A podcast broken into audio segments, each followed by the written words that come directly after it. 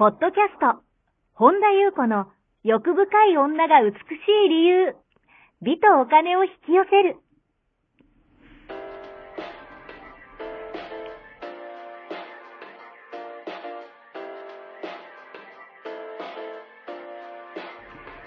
ポッドキャスト本田裕子の欲深い女が美しい理由は、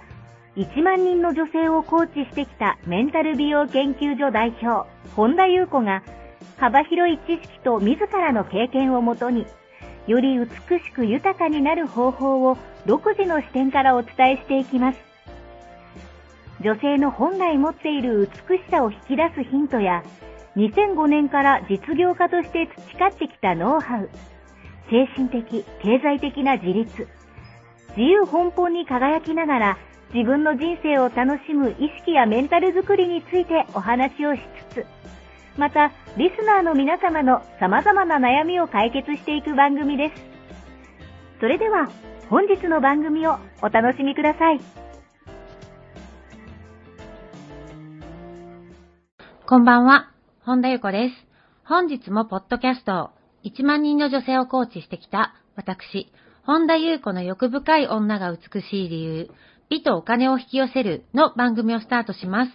本日もこの番組はアシスタントのなちと一緒に進めてまいります。ではなち、本日もよろしくお願いします。よろしくお願いします。はい、今日はどのようなお便りが届いてますか？はい、リンリンさんこんにちは。いつもリンリンさんのブログ、ポッドキャスト、YouTube から元気をいただいています。ありがとうございます。今日はリンリンさんに相談に聞いていただきたくメールさせていただきました。私はすごく劣等感が強く、人とすごく比べてしまいます。私には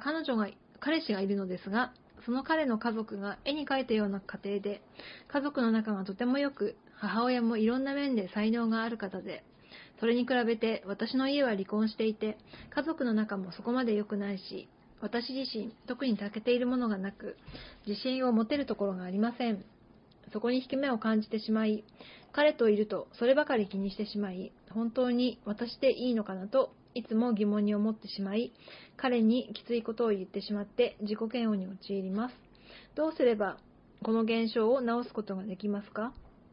また、最近私ももっと自分に素直に正直に自分と一致して表現したいと思っているのですが、様々な場面ですごく恐怖感が出てきて、その恐怖感に自分が押しつぶされそうになります。何か解決策があれば教えてください。よろしくお願いします。これからも応援しています。という内容です。はい、ありがとうございます。なるほど。劣等感と恐怖感みたいな感じですかね。はい、劣等感、もういろいろあるんですけど、まあ確かにこの劣等感が思いっきり投影して、まあ彼にね、きついことを、で、完全に投影してるだけなんですけども、はい、ですね、この方の場合の劣等感に関して今日はね、ちょっとお話をまず先にして、その後ちょっと恐怖感を消す方法についてお話をしたいと思うんですけども、この方の場合の劣等感って、なんかこう、他の人が、こう、すごい普通っていうか、で、その自分がおかしいって思ってしまうから、その劣等感が生じていたりする。だからその、こうね、絵に描いたような、その彼の家庭の家族が絵に描いたような家庭っていうのが、まあ普通一般で、その自分が仲が悪い、ね、ご自身が仲が悪くて、っていうふうに離婚していて、仲が悪いんじゃなくて、離婚していて、家族の仲がそこまで良くないっていう自分がおかしいっていうか、普通一般なんじゃないんじゃないかと思っているからこそ、そういう劣等感が生じていたりするから、そうじゃないとこの場合の劣等感は生まれないから、他人の軸でその自分の評価を決めないこと、自分の軸で自分を評価することっていうのがすごい大事になるなと思ったんですね。あとその自分を上でも下でもない真ん中に位置づけておくこと、そして自分の中心に自分を置くこと、よく私はね、自分の中心に鎮座してってよく言いますけども、優越感も劣等感も、その、真ん中なんですよね。ニュートラルのポジションを取っておくこと。それがなんか自信なんじゃないかなと思うんですよね。優越感で誰かを見下すこともなく、なんか、劣等感でこう誰かに嫉妬することもない、そのなんかこうニュートラルなポジション、うん、だからなんか自信がある人ほど、なんかいついかなる時もナチュラル、な自分でいることができている人が多いなと思うんですね。だそもそも優越感も劣等感も、まあ同じようなもんなんですけど、その自分の自由を奪う足かせになりますよね。だから、劣等感にやっぱり向き合う必要がある。でもこの方の場合の、今回のこのお便りの関して言うならば、やっぱりこう、人の他人軸なことが劣等感を生んでいるっていうふうに私は思ったんですね。なので自分の軸で自分を評価する。だからこう、世間一般的には普通はこうで、でもうちは離婚もしているとかじゃなくて、自分の軸でやっぱ自分を評価しないと、やっぱりなんか劣等感って生じやすいんじゃないかなというふうに思ったんですね。そしてね、自分に素直に、正直に自分と一致して表現するって、いやもう大事ですよね。もう本当に多分これからの時代、もっともっと大事に、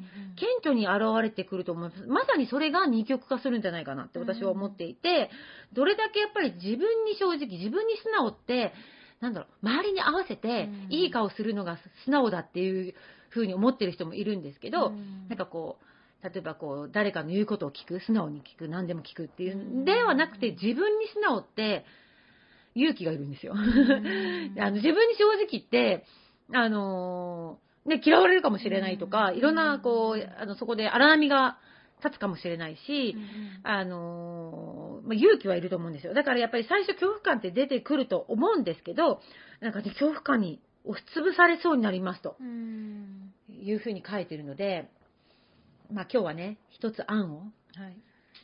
もっと怖がるんですよ。なるほど。もっと怖がるんです。もっとです。中途半端じゃなくて、もっともっと怖がるんですよ。もうめちゃめちゃ怖くなることを想像するんです。自分が生きて、自分を正直に素直に表現したときにどうなるか。例えば職場で嫌われるのが怖い、怖いならもっともっと怖がるんです。何が怖いのか、具体的に想像して、職場で例えば嫌われたら何が怖いのか、職場で嫌われたら仕事が辛いのか、それとも、もっと具体的に、もっと具体的に嫌われたらどうなるのか、具体的に自分がどうなるのか、その後、現実的に、超絶現実的に何が起こるか、最悪なことをね、具体的に、だからなんて言われたら嫌なのかとか、お前なんかもう、いらないって言われたら辛いのかとか、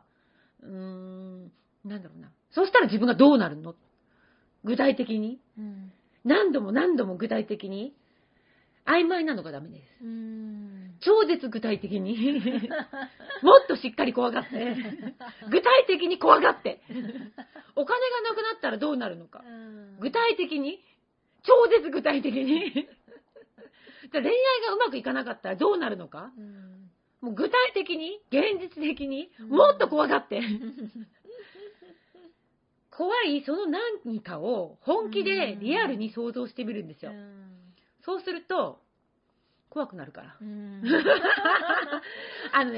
心って曖昧だと増大するんです。どんどん膨れ上がるんですよ。そしてめちゃくちゃ具体的に出していくと消えていくんですよ。だからね、具体的にする癖っていうのをつけていくと恐怖ってね、減るんですよ。なんかね、得体の知れない曖昧なものをなんかふんわり持ってると、得体の知れないのがどんどん膨れ上がるから怖いんですよ。そうすると押しつぶされそうになります。書いてますよね。だから得体、なんか多分曖昧なんですよ、この方の、何が怖いのかが。だからもっと怖がって、もっと具体的に、現実的に、リアルに想像するんですよ。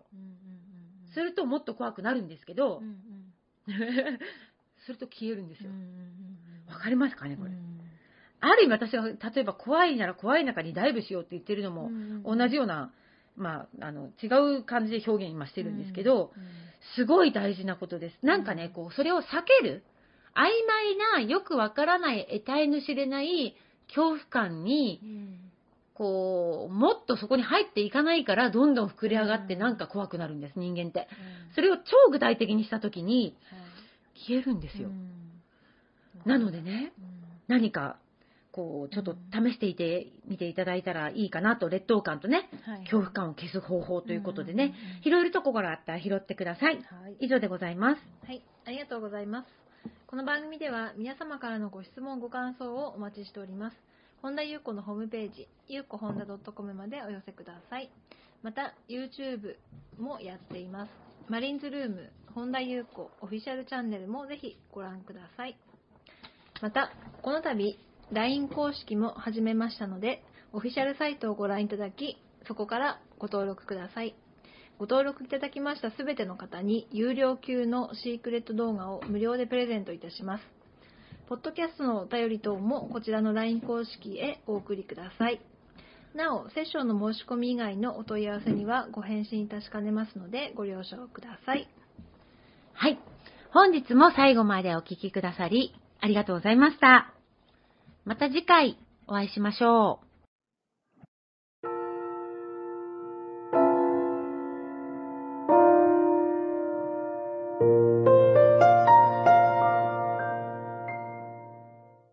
本日のポッドキャストはいかがでしたか？